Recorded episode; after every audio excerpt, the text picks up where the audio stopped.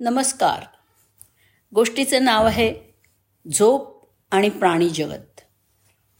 झोप ही प्रत्येक प्राण्यासाठी अत्यंत महत्त्वाची गोष्ट आहे. कारण चांगली झोप घेतल्यामुळे शरीरातला ताण कमी होतो. हॉर्मोन्सची पातळी नियंत्रित राहते. सर्जनशीलता वाढते. व्यवस्थित झोप घेतल्यामुळे तो प्राणी अगदी फ्रेश होतो. झोपेचे असे अनेक फायदे आहेत. झोप ही जणू प्राण्यांसाठी वरदानच आहे असं म्हटलं तर वावगं ठरणार नाही. पण तुम्हाला माहिती आहे का?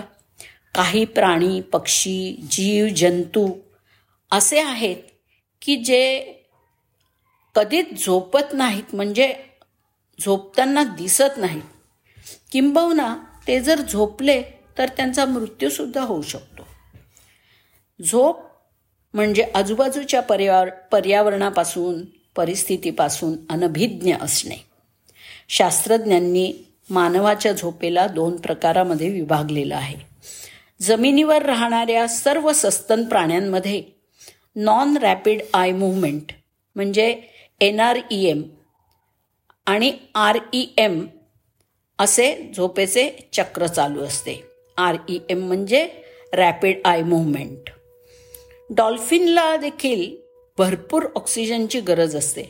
त्यामुळे ते सतत पाण्यात पोहत असतात. पण कधीही झोपत नाहीत अशी समजूत होती. कारण श्वास घेण्यासाठी त्यांना समुद्राच्या बाहेर यावं लागतं. थकल्यानंतर डॉल्फिन शरीर स्थिर ठेवून पाण्याच्या पृष्ठभागावरती पोहतात. त्यामुळे त्यांच्या मेंदूला आराम मिळतो.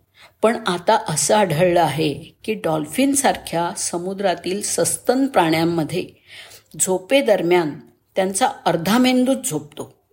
त्यामुळे त्यांना पाण्यावर तरंगणं सहज शक्य होतं.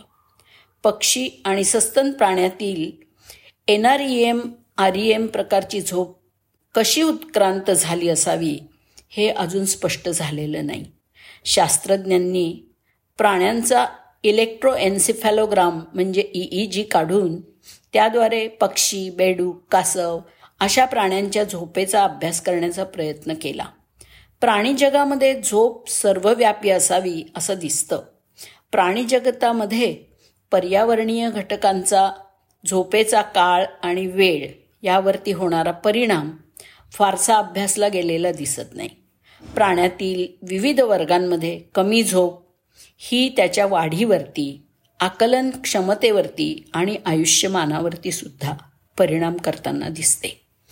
प्राण्यातील झोपेचा उगम आणि उत्क्रांती याचा अभ्यास करणाऱ्या एका आंतरराष्ट्रीय चमूनी असं नमूद केलं आहे की हायड्रासारख्या प्राण्यांमध्ये मेंदू नसूनही झोपसदृश निश्चल स्थिती दिसते. आणि त्याबरोबर प्राणी झोपेशी संलग्न अशा काही रेणूंना प्रतिसाद देताना सुद्धा तो दिसतो. क्युशू विद्यापीठातील संशोधन प्रमुख ताईची इतोह यांनी सायन्स ॲडव्हान्सेस वीसशे तेवीसमध्ये नमूद केलं आहे की प्राण्यांमध्ये झोपेची गरज ही मेंदू अस्तित्वात येण्यापूर्वीपासून भासली असावी. अलीकडे संशोधकांना जेलीफिशमध्ये सुद्धा झोपण्याची क्रिया दिसून आली. झोपेची आणि मेंदूची उत्क्रांती हे दोन स्वतंत्र विषय आणि क्रिया आहेत. कोणताही जीव फार काळपर्यंत झोपेशिवाय शहाणीवेत किंवा समजूतदार राहू शकत नाही. झोप ही मूळ जीवशास्त्रीय क्रियांसाठी गरजेची असते. संशोधकांच्या अभ्यासानुसार झोपेमुळे पेशीप्रसार आणि वाढ यासाठी प्रोत्साहन मिळतं. म्हणूनच बाळ दिवसाचे अठरा ते वीस तास झोप काढतं. फुलपाखरं त्यांच्या अख्ख्या आयुष्यात कधी झोपत नाहीत.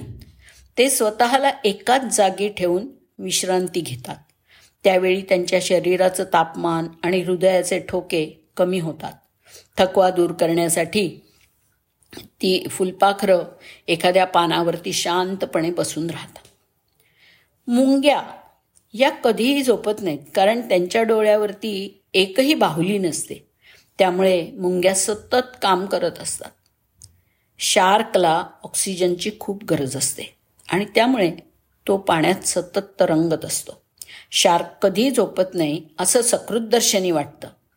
जेलीफिश सुद्धा त्याच्या आयुष्यामध्ये कधीच झोपत नाही. फक्त विश्रांतीसाठी तो त्याचं शरीर पाण्यामध्ये सोडतो आणि आपलं शरीर ढिलं सोडतो.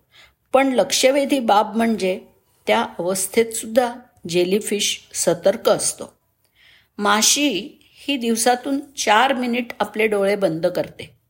पण त्याला झोप असं म्हणता येणार नाही. कारण डोळे बंद केल्यानंतरही आसपास काय चाललंय याबाबत ती जागृत असते. पण हो डोळे बंद केल्यामुळे तिला आराम मिळतो हे मात्र खरं. एल्पाईन स्विफ्ट हा पक्षी आराम करताना आपले पंख अगदी स्थिर ठेवून उडतो. पण तो क्वचितच आपले डोळे बंद करतो. ग्रेट फ्रिगेट हा पक्षी दोन महिने सतत उडत राहू शकतो. आराम करण्यासाठी तो ठराविक पद्धतीने उडतो पण क्वचितच आपले डोळे बंद करतो. एतोच्या चमूने असं सुद्धा दाखवून दिलं आहे की जेलीफिशला मेलॅटोनिन हे द्रव्य झोपाळू बनवतं आणि त्यातील झोप नियंत्रित करणारे जनुक हे माणसातील झोप नियंत्रित करणाऱ्या जनुकांशी साम्य दर्शवतात. मग काय? झोप घेताना अपराधीपणाची भावना नको. ती सजीवांसाठी एक अत्यावश्यक गोष्ट आहे. मस्त झोपा आणि स्वस्थ रहा. धन्यवाद.